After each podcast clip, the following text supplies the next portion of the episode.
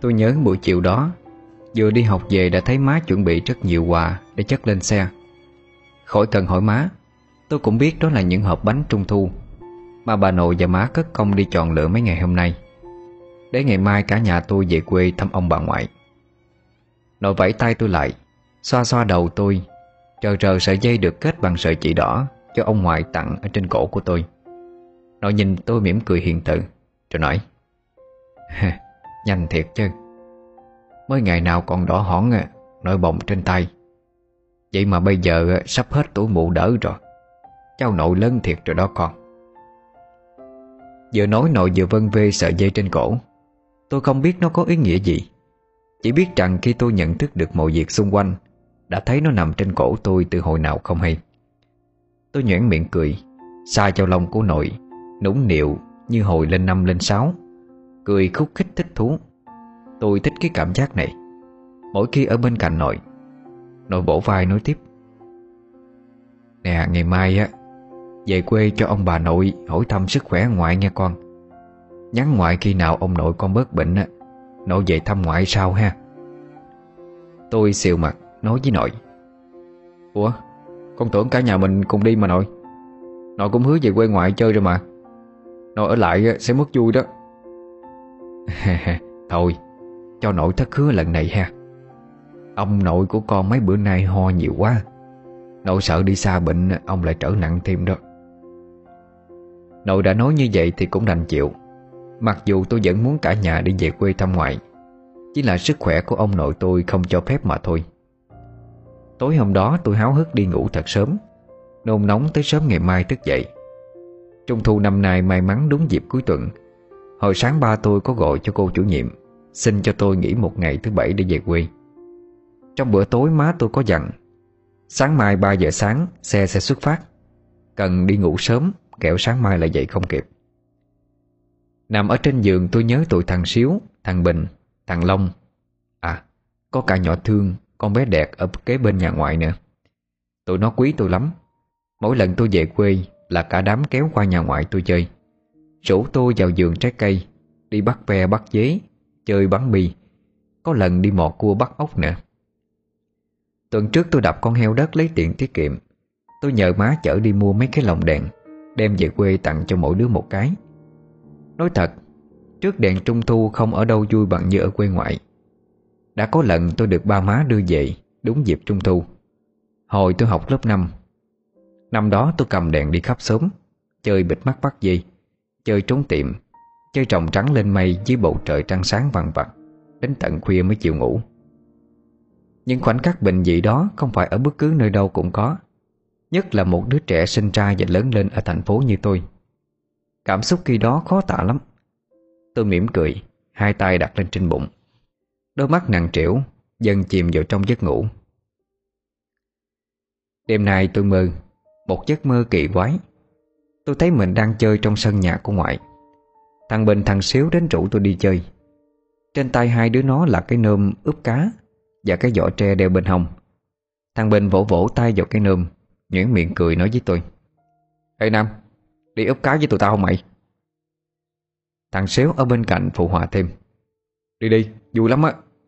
Biết đâu bữa nay tụi mình trúng mánh, chưa có món cá nướng cũng bánh tráng cũng không chừng.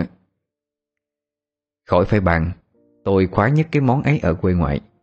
Nghe hai đứa nó rủ rê đi, vừa được chơi vừa có cá ăn, dại gì mà không đi. Hơn nữa ở nhà cũng buồn, chẳng có ai chơi chung hết. Chờ tao chút, tao vô nói ngoại tiếng đi, kẻo ngoại đi kiếm á. Tôi quay vô nhà, xin phép ngoại xong, tôi thay bộ đồ bà ba màu nâu mà mợ mua tặng cho tôi năm ngoái, cột chiếc khăn tràn lên đầu, trông tôi giống như một anh nông dân thứ thiệt. Lúc quay ra, hai đứa nó nhìn tôi cười nắc nẻ, chạy lại vỗ chai tôi rồi bảo: Chà, có bộ mày giống nông dân hơn công tử mặt trắng trên thành phố rồi đó. Thôi đi nhanh đi để nắng, người lớn chạy la bây giờ. Ba đứa chúng tôi chèo thuyền đi sâu vào một con rạch, hàng dừa nước mọc san sát nhau hai bên bờ. Tháng 8 đúng mùa nước nổi, con nước lên cao. Thằng Xíu trẻ mái chèo nhanh toăn thoắt. Chẳng mấy chốc mà hai đứa nó đưa tôi đến một cái cồn đất không cao lắm, nằm sâu trong cụ lao. Thằng Xíu khựng tay chèo, hối tôi leo lên bờ trước. Tụi nó cột xuồng vào trong gốc dừa rồi leo lên sau. Tôi hỏi: "Ủa, chỗ nước đầy như vậy, úp cá kiểu gì? Tao tưởng chỗ nào nước nông mới có nhiều cá chứ." Thằng Bình vỗ vai nói: "Yên tâm đi, ở đây ít người tới lắm, đảm bảo cá cua đầy mương cho mày coi." Chúng tôi đi vào trong cồn đất. Xa xa có căn nhà lá hoang bỏ trống. Tôi đoán đã lâu không có người đến ở, nên trông là khá cũ mục nát. Đằng trước cỏ mọc đầy, nhìn kỹ thì có vẻ hơi ma mị trần trần. Tôi chỉ tay vào căn nhà lá, hỏi thằng Xíu: "Ê Xíu, nhà kia nhà ai vậy?" Thằng Xíu nhanh tay gạt cánh tay tôi xuống. Nó nhìn tôi, rồi lại len lén liếc qua căn nhà lá, với mặt lạnh tanh không chút cảm xúc. Đưa ngón tay lên miệng, nó xịt dài một tiếng, rồi nhỏ giọng căn dặn: "Nè, đừng có hỏi gì hết á, cũng đừng có nhìn vô cái nhà đó. Mày cứ nghe tao là được. Còn gì sao hả, khi nào về nhà tao nói cho mày biết ha." Đi sâu hơn một chút, con mương hiện ra trước mắt. Con mương này không đầy như nước kênh rạch, chỉ có điều bị những nhánh cây bình bát và cỏ dại chĩa ra che gần kín đi. Thằng Bình khom người bẻ mấy nhánh bình bát ném lên trên bờ. Nó lội xuống nước, úp xì sụp mấy cái thì đã được một con cá nằm trong cái nôm. Bình nhấn nôm xuống sâu, ngẩng mặt nhìn hai đứa tôi cười khì, rồi nhún vai nói: "Đó, tao nói có sai đâu, cá đầy mương luôn nè, nhìn tao bắt lên cho coi." Tôi và thằng Xéo ngó xuống, háo hức chờ thằng Bình bắt con cá trong nôm lên. Trong lòng hồi hộp như bắt vàng vậy. Không mất quá nhiều thời gian, Bình tóm gọn con cá trong tay, đứng thẳng người giơ cao quá đầu, vui mừng mà nói: "Nè, cá to tổ chản à nghe. Mẹ ơi, bữa nay trúng rồi đó tụi bay." "Ừ, đâu đâu, thả vô cái vỏ tao coi coi lớn chừng nào." Thằng Xéo hối xong, nó quăng cái vỏ xuống cho thằng Bình bỏ con cá vô. Thằng Bình thả con cá trê to bằng cổ tay của mình vừa úp được vào trong vỏ, đưa lại cho thằng Xéo. Nó nói: "Nè, cầm đi, để tao úp tiếp. Ủa, mà hai đứa bay xuống đây, mò xung quanh mấy cái hang hốc góc kia kìa, coi có tôm cua gì không, đứng trên đó làm chi vậy?" Lời thằng Bình vừa dứt thì bỗng dưng một cơn gió lạnh từ đâu thổi đến, làm cho mấy chiếc lá trên cây rơi xuống mặt nước. Tôi thoáng chút trùng mình ớn lạnh. Không hiểu tại sao tâm trí của tôi lại dồn hết vào căn nhà lá bên kia, chứ không có tâm trạng mò cua hay bắt cá gì cả. Nhìn dòng nước đục ngòm đó ở phía dưới, tôi không sợ bẩn, mà cứ có cảm giác ở bên dưới lớp bụng có cái gì đó ma mị, khó tả, đang chờ tôi bên dưới. Nấn ná mãi tôi cũng không dám xuống. Thằng Xéo đứng dưới gọi tôi mấy lần mới kéo tôi về thực tại. "Nam à, xuống đi mày. Làm gì mà đứng đợt ra vậy cho nội?" Tôi cười gượng, xắn quần tới đầu gối rồi tuột xuống nước. Tiếng tộm tộm phía dưới làm cho cả ba chúng tôi chú ý. Nhánh cây trụ dưới mặt nước trong bụi trầm khẽ trung trinh lay động. Thằng Bình hất hàm, chỉ tay qua bên đó. Nó nói: "Ê, cá đó, chắc là con cá to lắm mới tạo ra cái tiếng động lớn vậy. Nè, tụi bay đây chờ tao đi." Một mình nó lội về phía trước, dán mấy nhánh cây lòa xòa trước mặt đi. Đi thật khẽ, sợ đánh động tới bầy cá, sợ chúng bơi đi mất. Thằng Bình giơ nôm lên cao, chụp xuống nước liên tục. Một lúc sau thì nó khựng tay, nhấn cái nôm xuống sâu dưới bụng, rồi quay lại tụi tôi: "Lại có cá to rồi." Tôi với thằng Xíu nhảy cợn ở dưới nước, khen nó giỏi, còn bảo số thằng này sát cá. Mới xuống chưa đầy 20 phút mà đã úp được 2 con. Úp thêm nửa giờ nữa thì chẳng mấy mà đầy vỏ thôi. Trong lúc thằng Bình khom người xuống bắt cá, thì bên tai tôi nghe thấy tiếng của ai đó khóc thúc thích, ngày một rõ hơn. Tôi nín thở, cố gắng lắng nghe xem tiếng khóc ấy phát ra từ đâu. Mắt đảo xung quanh, cuối cùng thì tôi lại dừng lại ở phía căn nhà lá. Tôi ngước lên nhìn, thấy có đứa bé gái tầm 5-6 tuổi, mặc trên người bộ đồ nâu bạc màu. Trên tay của nó là con búp bê bằng vải.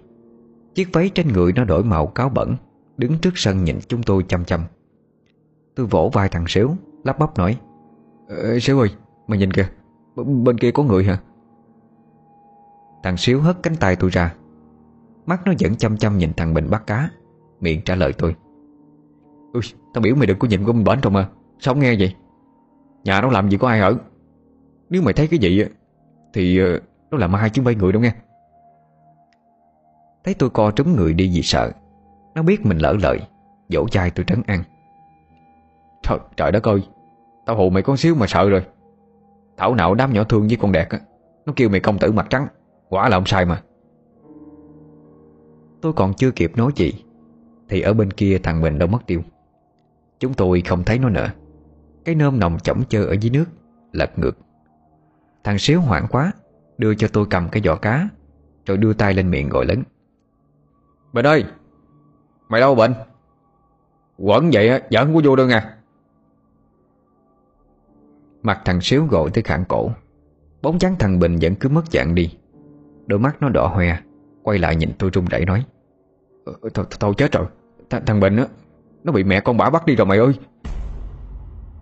Nói xong nó kéo tôi lên bờ, hối tôi chạy nhanh ra chiếc ghe, đừng quay lại nhìn.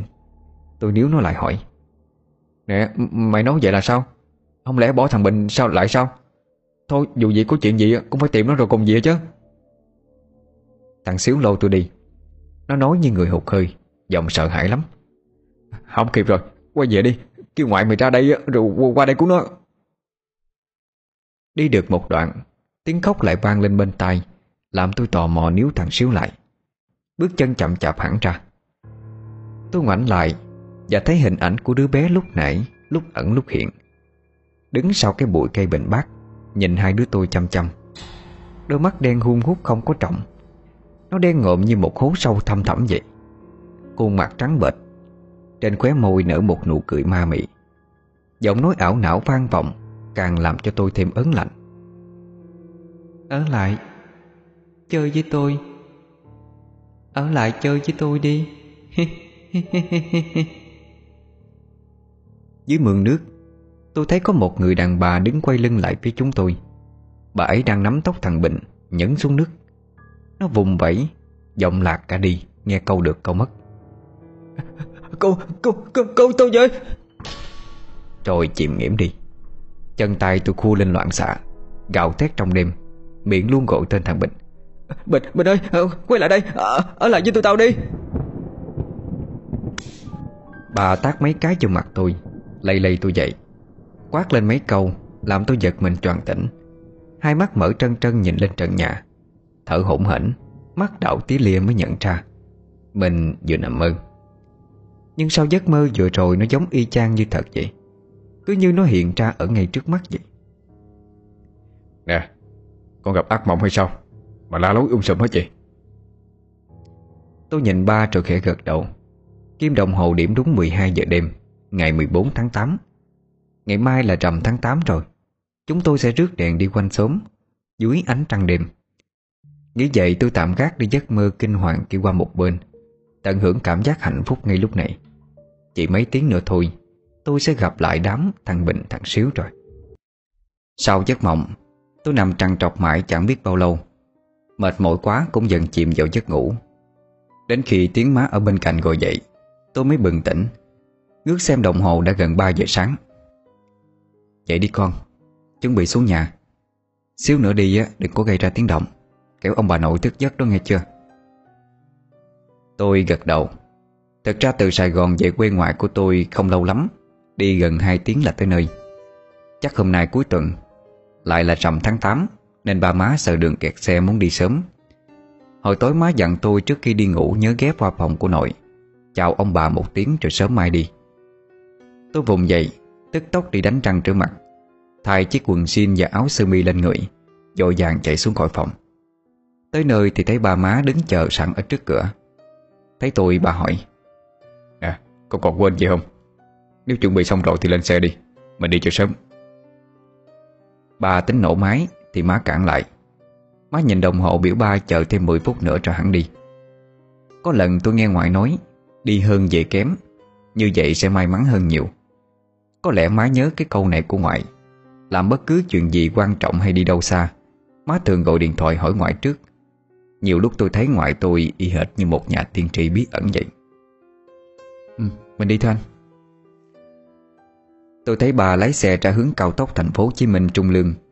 Đây là tuyến đường về quê ngoại nhanh nhất.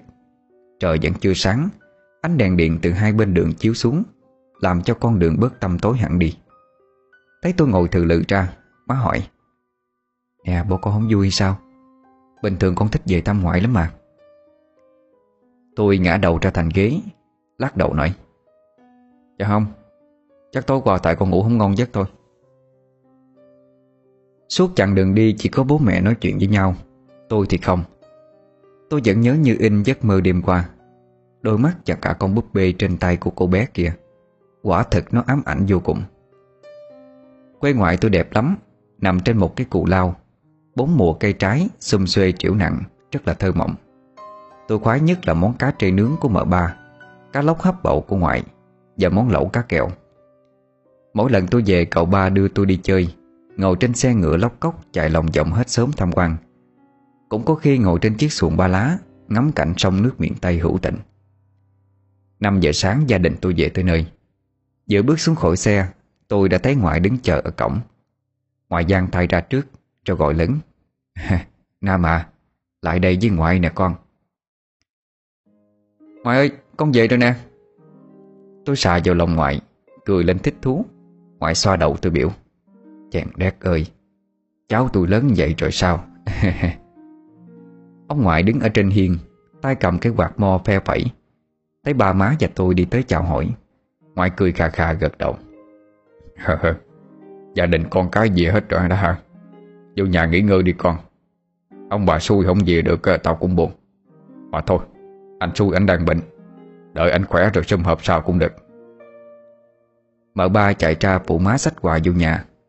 Trong lúc bà ngoại phân chia đem biếu cho chồng sớm, thì ba má tôi ngồi nói chuyện với ông ngoại. Tôi đứng bên cửa ngó ra cổng, tự hỏi không biết tụi thằng Bình thằng Xíu đã dậy hay chưa. Bữa qua tôi có gọi điện hẹn nó, bữa nay tôi dậy. Một lúc sau, khoảng hơn 6 giờ sáng, thằng Bình chạy xe ngang qua. Nó dừng lại gọi với vào trong: "Ê Nam, hẹn mày buổi chiều ha. Bữa nay tụi tao phải đi học nè." Tôi cười, vẫy tay đáp: "Ừ, tụi mày đi đi. Tối ăn cơm sớm qua đây, tao chia quà cho." Nó gật đầu leo lên xe đạp đi thẳng. Tôi tính quay vô nhà thì chợt dừng chân, ánh mắt nhìn chăm chăm ra gốc cây mận ở ngoài cổng. Nhìn hoài một chỗ đó, cảm nhận giống như ai đang theo dõi mình vậy. Tôi đưa tay lên dụi mắt, nhìn lại thì chẳng thấy gì nữa. Ngoại đi đến đặt tay lên vai tôi: "Nè, vô nhà đi con, ngoài đó có gì đâu mà nhìn." Nghe ngoại nói, hình như ngoại biết tôi đang nghĩ cái gì trong đầu. Ngoại vẫy tôi lại, biểu tôi ngồi xuống trước mặt, đập nhẹ chiếc quạt mo cao lên đầu tôi 3 lần, miệng lầm trầm cái gì đó, xong quay qua nhìn tôi mỉm cười. Ngoại dặn: "Tối nay đó, đi trước đèn quanh sớm thôi nha, đừng có đi xa quá, nhất là ra chỗ mấy cái kinh trạch, rồi ở chỗ ngã ba con sông lớn đằng nhà ông Tư. Tuyệt đối không được qua đó chơi nha con." Mỗi lần về quê, ngoại đều dặn tôi câu đó. Không biết cái ngã ba trên con sông lớn có gì mà mỗi lần nhắc tới nó, tôi đều thấy ngoại đăm chiêu thở dài. Tôi vâng dạ, nhanh chóng quên đi thắc mắc trong đầu mình, chạy tót ra vườn xem cây trái. Trưa hôm đó, đang cầm miếng bánh xèo trên tay, thì ngoài cổng tiếng thằng Xíu gọi trần trời: "Nè Nam ơi, đi chơi tụi tao không?" Theo sau nó là thằng Bình. Nó cầm trên tay cái nơm úp cá và chiếc giỏ đeo bên hông, sao giống y hệt như trong giấc mơ của tôi đêm qua. Tôi sững người, cảnh tượng đó lại hiện ra ngay trước mắt. Lần này không phải là mơ mà là thật. Tôi đặt miếng bánh xèo xuống chén, miệng lắp bắp nói chẳng thành câu: "Chờ tao chút đi." Ngoại ngoắt hai đứa nó vô rồi nói: "Vô đây chơi đi con, chơi gì thì chơi, ăn no bụng trước đã." "Thôi ngoài Bảy ơi, tụi con mới ăn cơm nhà xong rồi, tụi con ngoài này chợ thằng Nam cũng được mà." Tôi ăn dội hết miếng bánh xèo, đứng dậy thưa ngoại, ba má xin đi theo tụi nó. Cậu ba đưa cho tôi cái nón, biểu tôi đội lên đầu cho khỏi nắng.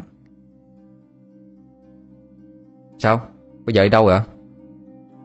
"Còn đi đâu nữa, như bữa qua giao kèo trong điện thoại tao đưa tụi bay đi úp cá hả?" "Ừ, đi đi, mau lên. Ba tao dặn phải về trước 3 giờ giữ em. Ba tao chở má đi công chuyện nữa." Thằng Xíu hối. Ba chúng tôi đi được nửa đường thì gặp con đẹt nó năn nỉ cho đi chung. Thấy nó cứ nhùng nhằn mãi, thằng Xíu xua tay: Mày đi theo cũng được, nhưng mà con gái con đứa ở trên bờ thôi, đừng lộ xuống mương, mùa này nước sâu lắm á. Con đẹp biểu môi hất hàm. Sao bộ tụi bay tưởng tao không biết bơi đó hả? Xin lỗi nha, con đẹp này bơi giỏi nhất gì trong xóm này đó. Thằng Bình cười khẩy đáp. Chưa, bữa nay má nhỏ đấm ngực tự mãn với tụi này hả? Muốn theo thì nói ít thôi, mày không khoe mình lộ giỏi á thì không ai nói mày cầm đâu đẹp. Tụi nó vẫn như ngày nào, vẫn cái tính cà khịa nhau từ thời bé đến giờ.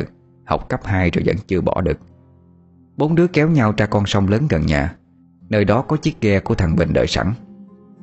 Nhìn ba đứa nó ngồi yên trên ghe, tôi vẫn không tự tin bước xuống. Tôi không sợ nước, lại biết bơi. Chỉ có điều cái cảnh này mà tái hiện rõ mồn một như trong mơ. Khác một chỗ là có con đẹt đi chung thôi. Nè, mau lên đi mày. Thằng Bình hối, tôi nhăn mặt cản.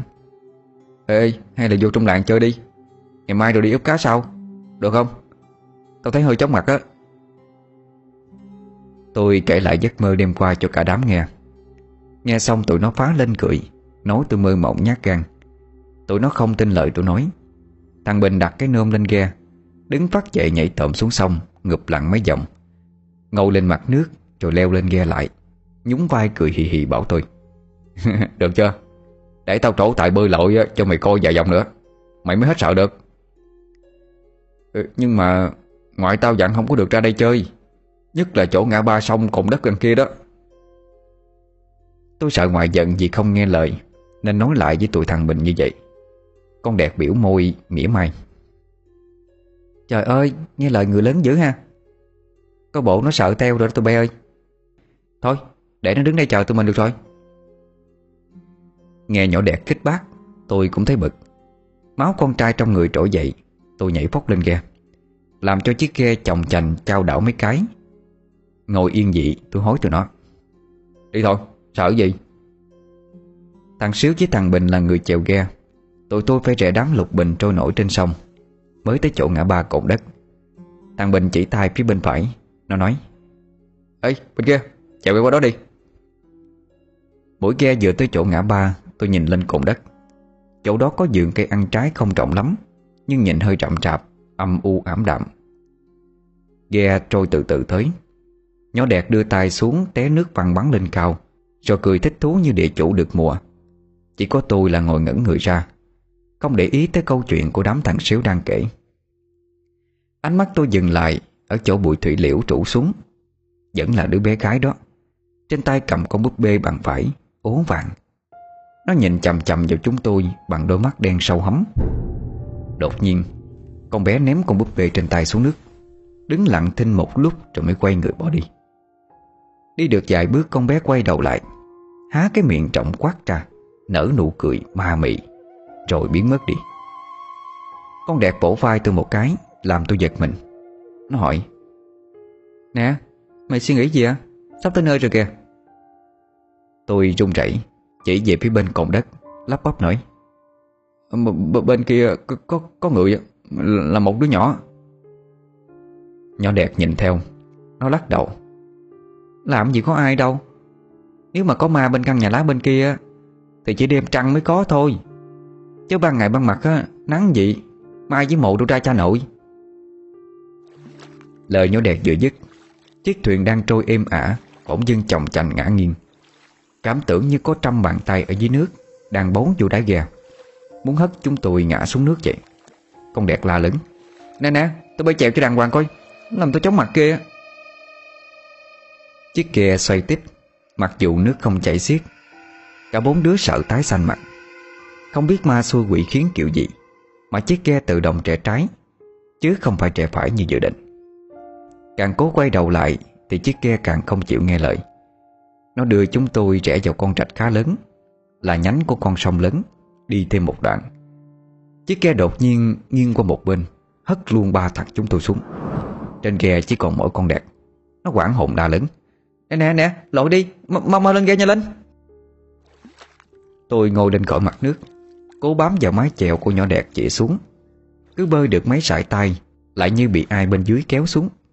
Tôi vùng vẫy giãy giụa một hồi, mệt bở hơi tay, bụng bảo dạ, có khi mình bị ma da kéo xuống nước thế mạng cho nó hay không. Trong nguy nan như thế này, người tôi nhớ tới chính là ông ngoại. Vùng vẫy một lúc thì tôi thấy mình đuối sức, chìm dần xuống đáy sông. Tôi vẫn còn ý thức, vẫn lo hai thằng bạn của mình, không biết tụi nó bơi lên được trên ghe hay chưa. Trong lúc tuyệt vọng nhất, tưởng chừng như mình sẽ chết đuối tới nơi, thì bất ngờ bàn tay dưới nước trườn lên, cố hét tré lên một tiếng ở đáy sông, rồi buông tôi ra. Lúc đó hai mắt tôi chợt hé mở, người nhẹ bẫng đi. Tôi dùng sức tàn cuối cùng mà cố ngồi lên mặt nước, ho sặc sụa. Vì mệt quá tôi lại chìm đi. Con Đẹt thấy không ổn, nó chèo ghe lại chỗ tôi. "Nè, Nam ơi, trăng lên mày!" Chợt đằng xa có chiếc thuyền lớn chạy ngang qua.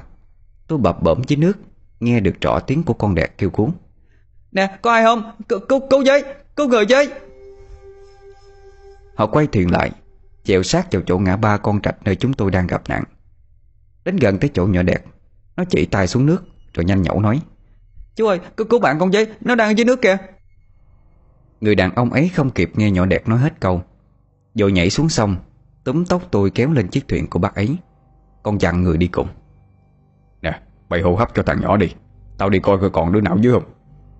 Rồi quay lại hỏi nhỏ Đẹp: "Nè, còn đứa nào rớt xuống nước nữa không con?" Dạ, còn hai đứa." Bác ấy lại nhảy xuống một lần nữa, gập lặng đến 30 phút vẫn không mò được ai. Rồi chú kiệt sức leo lên thuyền mà lắc đầu, thở phì phò nói: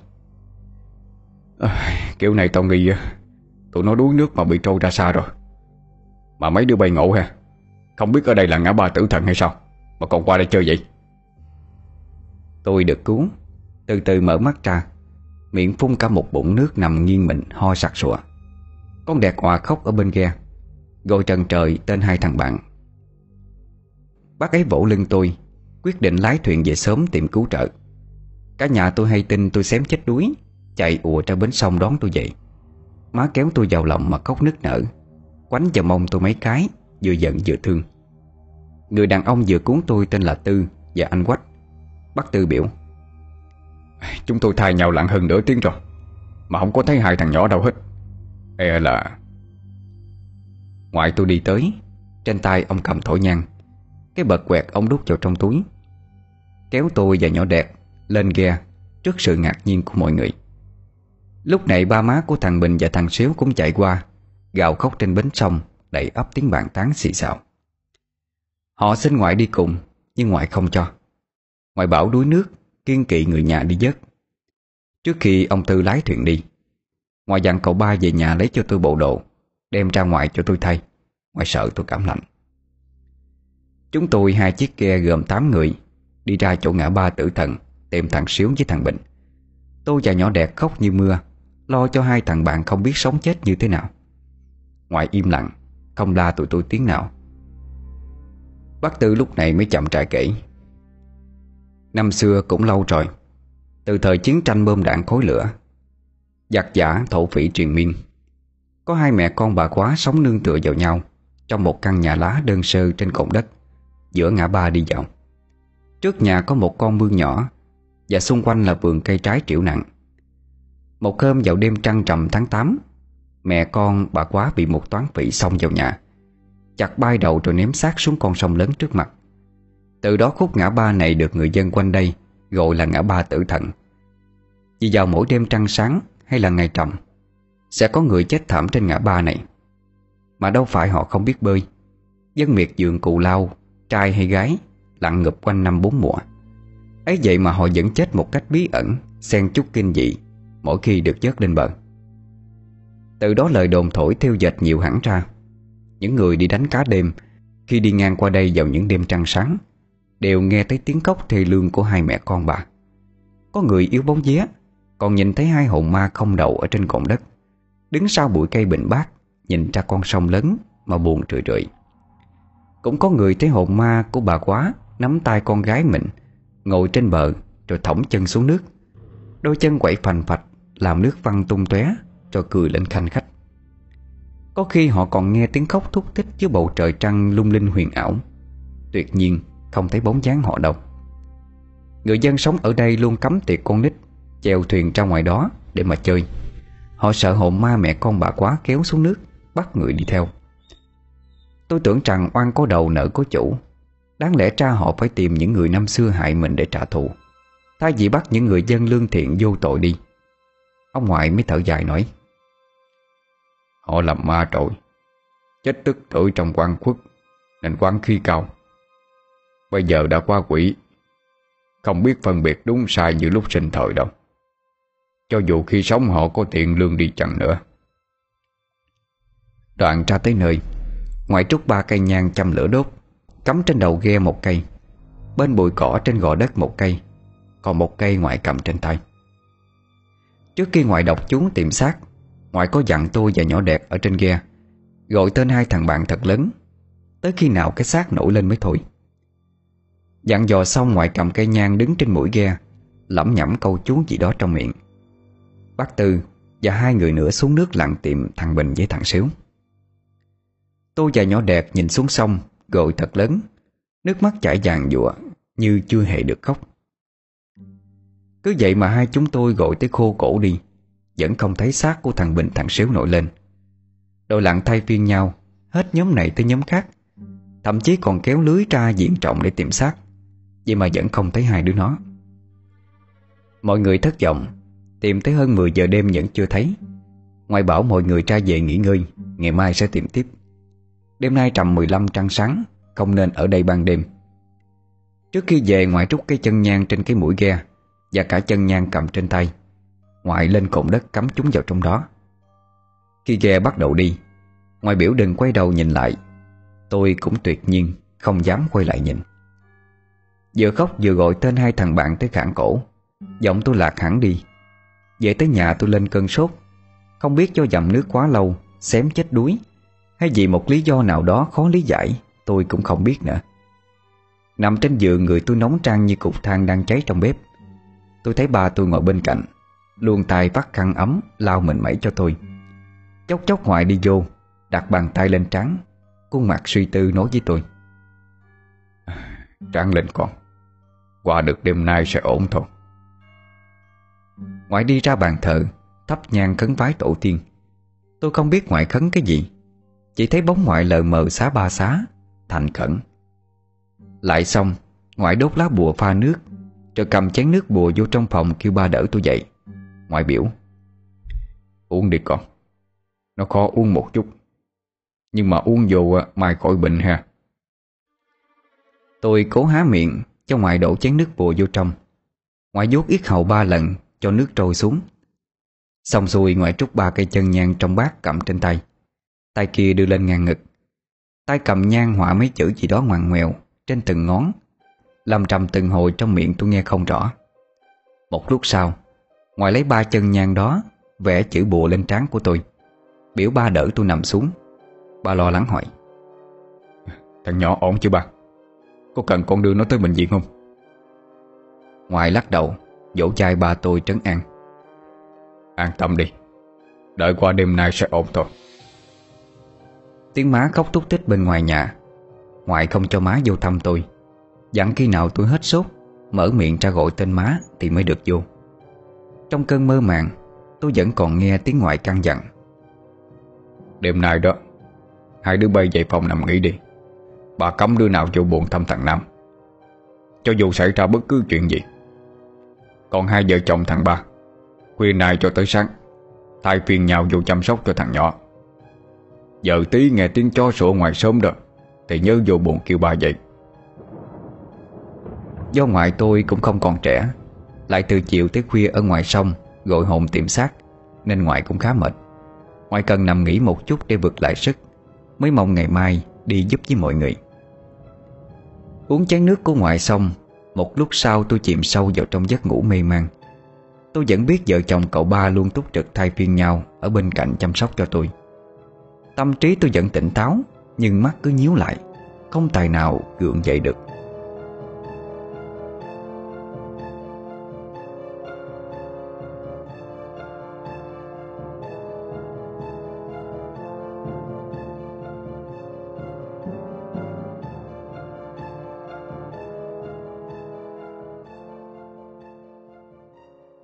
Và tôi lại mơ. Trong mơ tôi thấy mình cầm cây đèn lồng, trẻ đêm trăng đi ra ngoài bến sông. có con thuyền neo đậu ở dưới bến. Tôi leo lên, một mình chèo ghe ra ngã ba Tử Thần. Càng đi gần tới nơi, tôi càng thấy ánh trăng trên trời cao bị mây đen che khuất đi. Cơn gió lạnh thổi hắt lại khiến cho chiếc ghe bấp bênh muốn lật. Tôi sợ lắm, rẽ mái chèo để chiếc ghe đi sang hướng khác. Nhưng chẳng hiểu sao, càng cố thì hướng đi của nó càng không theo ý mình. Tới cồn đất thì chiếc ghe tự dừng lại. Tôi chèo hoài vẫn không thể nào làm cho nó đi xa ra bờ. Tôi cầm chiếc đèn lồng trên tay nhảy phốc lên bờ. Bên trong có tiếng khóc lóc ầm ĩ. Tôi rón rén núp sau bụi cây. Thấy trước sân của một căn nhà lá phải có tới một toán 5-6 người. Họ nhìn hai mẹ con người đàn bà quỵ dưới đất, tay bị trói chặt ra sau lưng, năn nỉ họ tha mạng sống cho mình. Bọn chúng nhìn nhau cười lên man dại. Một gã bước tới, tay nắm tóc, tay kia trút con dao chắc dưới đế dại, kê vào cổ của người đàn bà, cứa một đường ngọt liệm. Mắt bà ấy trợn ngược lên, không kịp ôm đứa con gái vào lòng lần cuối thì đã tắt thở. Hắn cứa thêm nhiều nhát sâu, thoáng chốc đầu bà ấy đứt rơi ra, bị ném xuống đất. Tôi hét lớn: "Quần ác ôm!" Bọn họ không hề thấy sự hiện diện của tôi ở đây. Tiếng cười át đi tiếng khóc của đứa bé tầm 5-6 tuổi, mặt mày tái mét khi chứng kiến má mình bị phỉ giết hại. Chơi chán, bọn họ treo ngược cô bé lên mái nhà, cắt cổ để cho máu chảy cho tới khi chết. Con búp bê trên tay rơi xuống đất, úp mặt vào trong bãi máu đỏ tươi trên nền đất. Tôi đoán đây là con búp bê mà cô bé hay ôm trên tay mỗi khi xuất hiện trong giấc mơ của tôi. Đoạn cô bé tắt thở đi, máu cũng ngừng chảy. Bọn chúng ném xác của hai mẹ con xuống sông lớn, một vùng nước loang lỗ toàn máu là máu đỏ tươi. Chúng rời đi khi mặt nước phẳng lặng, tăm sôi tắt liệm. Từ đó hai mẹ con bà quá mãi mãi nằm dưới đáy sông lạnh lẽo. Tôi đứng trông theo mà nước mắt lưng tròng, cảm thấy mình thật bất lực. Nhìn người ta bị hại ngay trước mắt mà không thể làm gì, nó khó chịu vô cùng. Đột nhiên tiếng chó sủa ngoài sân kéo tôi ra khỏi giấc mộng. Cảnh tượng chết chóc đẫm máu và cả căn nhà lá kia biến mất đi. Đầu tôi nóng như lửa. Cậu ba hối vợ mình: "Nè, mình ở đây canh thai khăn đắp lên trán cho nó đi, để tôi qua kêu ba vậy." Mợ ba gật đầu, phát chiếc khăn trong chậu nước ấm cho khô ráo, gấp gọn lại rồi đặt lên trán cho tôi. Một lúc sau tôi thấy cậu ba và ngoại đi vô. Ngoại đuổi mợ ba ra ngoài: "Bà về phòng nghỉ đi, ở đây cô ba với thằng Long được rồi." Cậu ba tôi tên thật là Long. Vì quê tôi hay gọi theo thứ tự chứ ít khi nào gọi tên, nên tôi hay gọi là cậu ba mợ ba. Mợ ba nói với ngoại: "Hay là con qua kia chờ, lỡ như có cần gì con cũng có liền." Ngoại xua tay ậm ừ nói: "Thôi không sao, ba kêu thì bay cứ đi đi, ở đây không giúp gì được nữa, còn nguy hiểm thêm đó." Ngoại kêu mợ ba ra ngoài thì nhớ khép cửa lại, cấm không cho ai vô trong phòng cho tới khi ngoại làm xong việc. "Cô ta đang trong người thằng bé hả ba?" "Không, là con bé, con của cô ấy đó." "Vậy bây giờ bà tính làm gì tiếp theo?" "Đừng lo, bà sẽ có cách thôi." Dứt lời ngoại dặn cậu ba ngồi sau lưng đỡ tôi dậy, biểu cậu ôm tôi cho thật chặt, đừng để cho tôi ngã xuống. Ngoại ngồi đối diện, khoanh chân, đổ ít nước trong chiếc bình hồ lô ra một cái chén, đặt xuống bên cạnh. Ngoại vẽ chữ bùa bằng mực tàu màu đỏ vào lòng bàn tay, áp lên trán tôi. Thu tay lại, đưa lên bắt ấn, miệng trì trầm mấy câu gì đó tôi cứ nghe xì xộ bên tai, không nhận ra là ngoại đang đọc cái gì. Nhẩm chú xong, ngoại nhanh lấy lá cây nhúng vào trong bát nước, rồi quất liên tiếp khắp người tôi, giữa quất giữa hô lớn: "Cắt xuất!" Không biết ngoại hô cắt xuất tới câu thứ mấy thì cơ thể của tôi bỗng dưng rung lắc dữ dội. Cậu ba ôm tôi từ đằng sau, siết thật chặt. Hai mắt tôi trợn ngược trắng dã, miệng phì phèo phun cả nước bọt vô mặt của ngoại, nói ra mấy câu hỗn hào lắm. Lúc đó tôi giống như một người khác, không thể tự làm chủ được bản thân, gồng sức muốn thoát ra khỏi vòng tay săn chắc của cậu ba, tấn công ngoại. Ánh mắt liếc nhìn lên mái nhà, chửi rủa ngoại: "Lão già chết tiệt, ông dám đánh tôi, khốn kiếp mà!" Giọng kìa, mau xuất ra khỏi người thằng nhỏ, nếu không ta đánh cho hồn phi phách tán đó. Tôi không ra, tôi muốn cơ thể này. Ngoại biết xuất dông bằng cách này không được.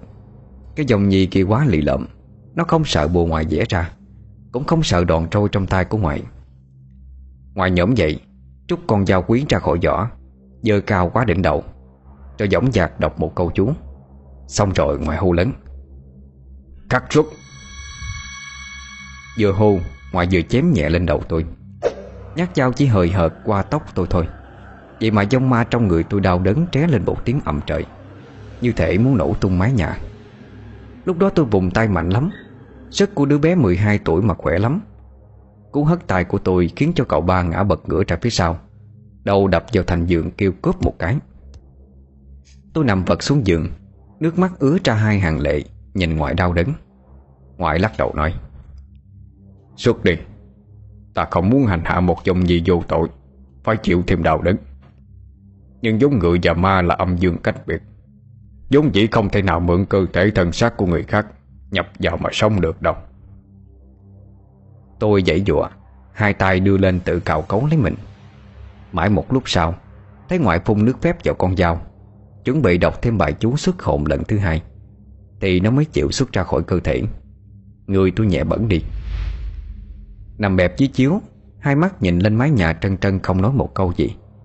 Cậu ba lật đật ngồi lên, hỏi ngoại: "Thằng bé ổn chứ ba?" "Nó đi rồi, lau người cho nó đi, để nó chợp mắt một lúc. Ngày mai còn phải đi tìm sắp nhỏ nữa."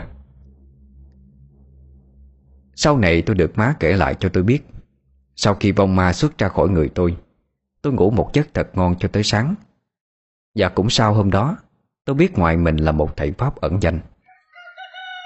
Sáng sớm, tiếng gà vừa gáy trong chuồng, tôi tỉnh dậy, bụng nôn nao đói. Thèm một tô cháo nóng đắp đầy cái bao tử đang réo òng ọc của tôi. Tôi gọi với ra ngoài: "Má ơi, con đói quá à." Má tôi đã trực sẵn ở ngoài cửa từ bao giờ mà không dám vô thăm tôi.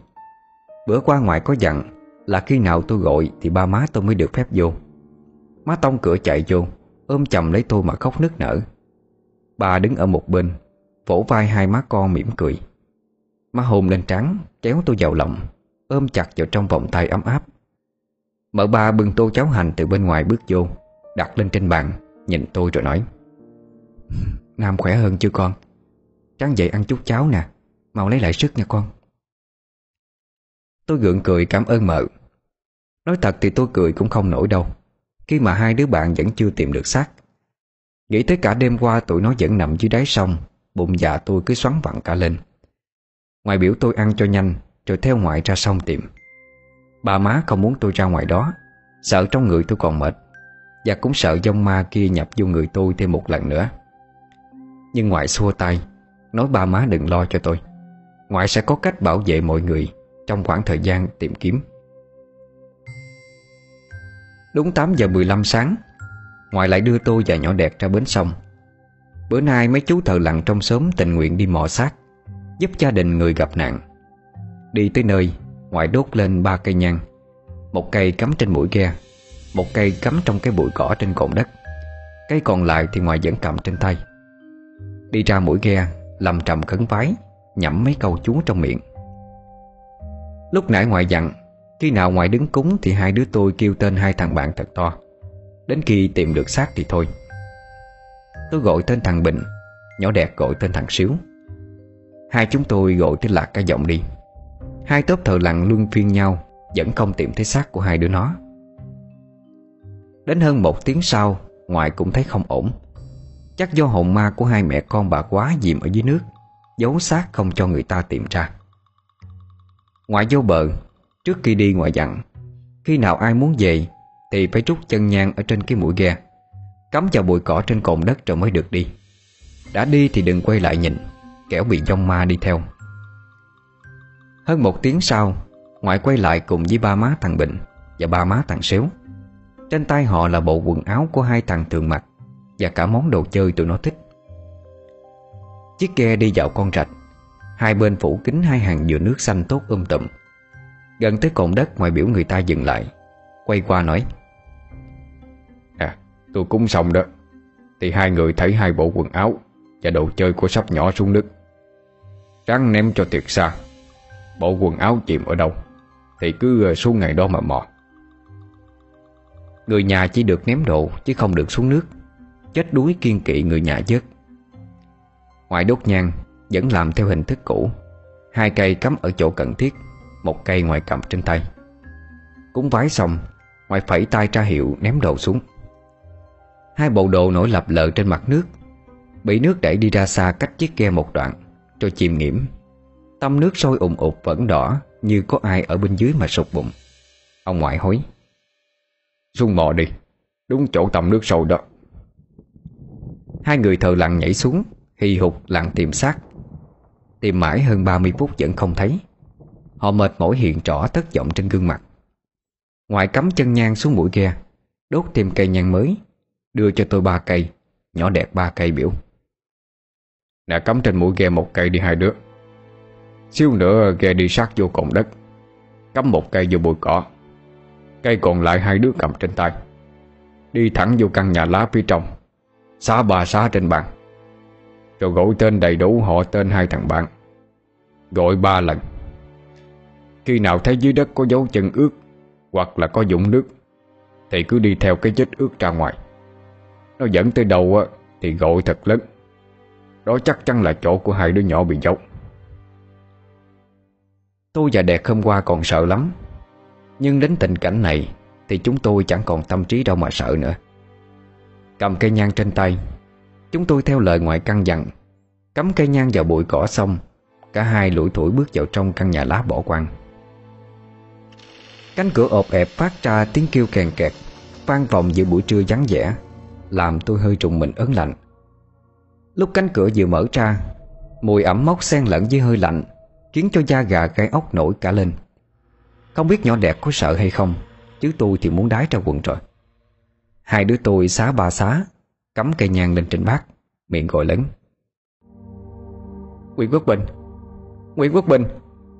Nguyễn Quốc Bình!" Nhỏ Đẹp cũng kêu tên thằng xéo: "Huỳnh Thanh Phong!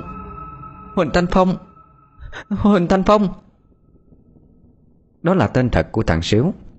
Ở quê ngoại tôi ngộ lắm, con nít người ta toàn kêu biệt danh khi ở nhà thôi, vừa thân thiện vừa thể hiện tình thương với con cái. Quả nhiên tầm 5 phút sau, cả tôi và nhỏ Đẹp thấy dưới nền đất trong căn nhà bắt đầu xuất hiện những dấu chân toàn nước, một lớn một nhỏ đi theo hai lối khác nhau. Nhớ lời Ngoại dặn, tôi và Đẹp nhìn nhau rồi gật đầu. Chúng tôi chia ra hai lối đi khác nhau, đi theo cái vết ướt của dấu chân để lại. Lần theo dấu chân tôi thấy nó mờ dần đi, có lúc tôi phải cúi gập người xuống căng mắt ra nhìn, để ý những cọng cỏ dưới đất đang ngả trạp ra, có nước động trên đó để mà đi theo. Cứ vậy tôi đi theo dấu chân ra ngoài mép trạch thì dừng lại. Tôi để ý thấy cái mô đất trống trơn sát mép nước, nhẵn nhụi hơn những chỗ khác, cỏ không mọc, lại có mấy vũng nước nhỏ nhỏ, lớn bằng quả trứng gà. Tôi chỉ tay vào đó mà treo lớn: Ngoại ơi, con thấy rồi, con thấy rồi!" Bên kia cách tôi một đoạn không xa lắm, sau bụi bình bát tốt xanh mơn mởn, Nhỏ Đẹp cũng hò hét lên: "Đây rồi ông Bảy ơi, con thấy rồi, dấu chân ra tới đây thì mất á." "Được rồi hai đứa, đứng vô bờ đi, cách xa mép nước ra." Hai chiếc ghe chèo tới, Ngoại và mọi người lên bờ. Má thằng Bình và má thằng Xíu đã khóc tới sưng mắt rồi, hai chân không còn lực, ngồi mập dưới đất còn phải có người đỡ. "Xuống mò đi, nuốt cái này về trước đã rồi hãy xuống." Ngoại vừa nói vừa đưa cho hai người thợ lặn 2 miếng cam thảo, bảo họ nuốt vào trong bụng. Nghe đầu cam thảo tránh được ma quỷ bắt đi, xua đuổi đi tà khí âm gì đó mà có lần tôi nghe Ngoại nói. Hai người thợ lặn nhảy xuống, mò mẫm hai chỗ tụi tôi chỉ. Người dưới nước thì vất vả nhọc công tìm kiếm, người trên bờ thì hồi hộp lo lắng, đau lòng khôn nguôi. Hơn 15 phút sau, một thợ lặn ở chỗ nhỏ Đẹp ngồi lên. Trên tay chú ấy là cái đầu của thằng Bình đã đứt lìa ra, giơ lên cao mà nói: "Thấy rồi, nhưng mới tìm được cái đầu thôi, để tôi lặn xuống một chuyến nữa." Lúc này trên bờ có nhiều người lắm, người thân họ hàng chòm xóm đều ra hết. Trước khi ra đây, ngoại dặn mua hai cái quan tài chở ra, nếu vớt được xác thì liệm ngay, đưa vô trong quan tài, khiêng đi chôn luôn chứ không cho về nhà. Chú ấy bơi vào trong bờ, chuyển cái đầu của thằng Bình cho chú ruột của nó. Chú ruột của nó trừng trừng nước mắt, đỡ cái đầu đứt lìa của cháu mình, tay trung trung đặt vào bên trong. Bây giờ tôi mới thấm thía nỗi sợ. Gương mặt thằng Bình trắng bệch như trang giấy trắng, hai mắt bị cua cá ăn tới mòn rồi, đôi môi tái nhợt, miệng há hốc đầy trong triều bám vào kẽ răng, hai mắt nhắm nghiền như đang ngủ say vậy. Mẹ nó ngất xỉu luôn ngay khi nhìn thấy cảnh tượng đó. Ngoại biểu đưa họ về đi, ở đây cứ để cho người nhà lo. Chiếc ghe chở hai người phụ nữ, hai người mẹ âm thầm ra khỏi cồn đất, mang theo một nỗi đau đớn tột cùng. Vài phút sau, chú ấy lôi được cái xác thằng Bình lên. Quần áo trên người te tua như có móng tay ai đó cạo cho tới rách nát. Mảng thịt trên bụng thối rã ra, bong tróc từng vùng. Đống nội tạng bên trong thì trương phình, nhìn rõ qua từng lớp màng mỏng manh ở trên bụng. Ấy vậy mà cái xác vẫn không nổi lên. Chắc có lẽ do mới chết hôm qua, độ trương sình chưa đủ căng làm cho xác nổi. Đó là suy nghĩ của tôi vậy thôi, chứ lúc đó tôi còn quá nhỏ để hiểu được. Sau này ngoại tôi nói tôi mới biết, không phải do nội tạng bên trong chưa đủ trương, mà là do hồn ma hai mẹ con bà quá giữ họ lại thôi. Xác thằng Bình được đặt trên manh chiếu, thay đồ mới cho nó xong, ngoại kêu người khiêng xác đặt ngay ngắn trong quan tài, tay ấp lên bụng. 10 đầu ngón tay, ngón còn ngón mất, có ngón bị cá rỉa tới nham nhở, bay luôn cả móng đi. Ngoài vẽ bùa lên trán bằng một chất dịch sền sệt màu đỏ đậm, dần dần chuyển sang màu cánh gián. Nghe đầu đó là máu chó mực, vẽ bùa lên trán để hồn thằng Bình không quay về bắt người nhà đi. Xong rồi, đóng nắp quan đi, rồi đóng đinh lại. Ở bên này chú thợ lặn hì hục mãi, cuối cùng cũng lôi được cái xác thằng Xéo lên bờ. Cơ thể nó không bấy bứa như thằng Bình, song trên cổ bị cành gai hay vật gì đó sắc nhọn cứa vào rất sâu, vết thương lồi cả cuống họng ra. Chú thợ làng bảo đầu thằng Xéo bị mắc kẹt trong rễ cây, lôi kéo mãi mới ra được. Lúc đặt xác lên manh chiếu cối, mấy con tép còn nhảy đồm đợp từ trong miệng ra ngoài, do khi chết nó há miệng ra to.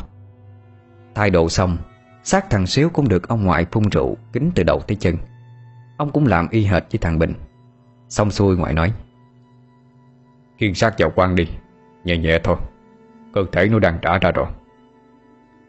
Lời ngoại vừa dứt, hai người nhấc bổng cái xác thằng Xéo đặt vào trong quan. Lúc cái xác đưa vào trong miệng quan tài, bỗng dưng một cánh tay của nó rơi bợp xuống một cái. Nhó Đạt nhìn thấy mặt kinh hãi thét lên, vòng ra sau lưng của ngoại trốn. Tôi thì đứng khóc như mưa, sụt sùi nhìn hai thằng bạn lần sau cuối, mà trong lòng buồn không sao tả hết được. Lo hai cái xác xong, ngoại đưa nải chuối và thổi nhang vào trong căn nhà lá cúng. Một lúc sau ngoại trở ra, xua tay hối thúc mọi người: "Khiêng quan tài lên ghe, về bến đi." Chúng tôi lên ghe, lặng lẽ rời khỏi nơi này. Tôi không dám ngoảnh lại nhìn ngã ba tử thần thêm một lần nào nữa, nơi đã cướp đi hai thằng bạn thân ở quê của tôi. Mặc dù cũng ít gặp nhau, nhưng tình cảm chúng tôi dành cho nhau rất lớn. Chiếc ghe chèo tới bến, người ta khiêng hai cái quan tài lên bờ. Ngoại đốt thổi nhang cuối cùng, lại tứ phía, cắm hết trên bến xong mới quay người đi. Hai đứa nó được chôn cất gần nhau, được đưa tiễn cùng một lúc. Nhìn cái di ảnh đặt trước quan tài làm dội bằng ảnh thẻ, mà ai ai cũng thương xót trưng trưng nước mắt. Má thằng Xéo và má thằng Bình chỉ gào được mấy câu thôi, rồi ngã vào lòng người thân liệm đi trong đau đớn.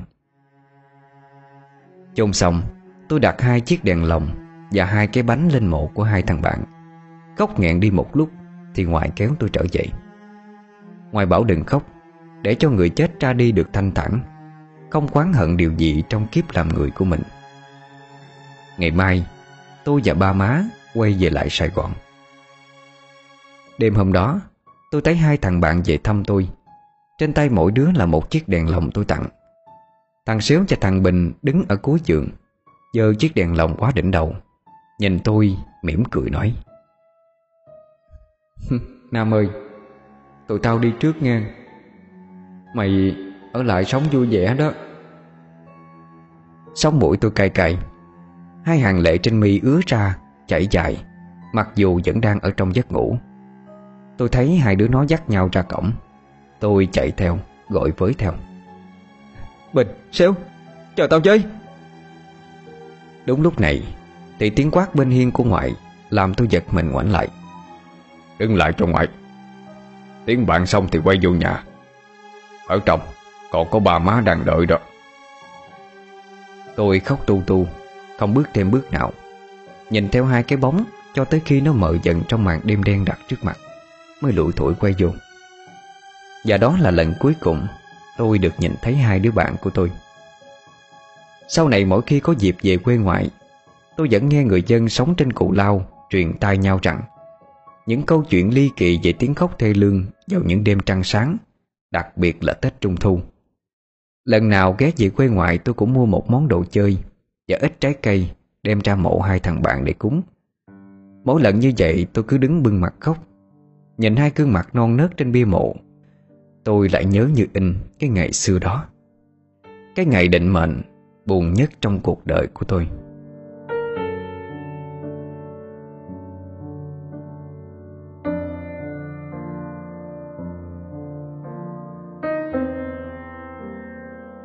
Quý thính giả vừa nghe xong truyện ngắn Tiếng Khóc Đêm Trăng, tác giả Trần Đăng Linh. Xin chào tạm biệt, hẹn gặp lại quý thính giả ở những câu chuyện sau. Chúc mọi người một đêm ngon giấc.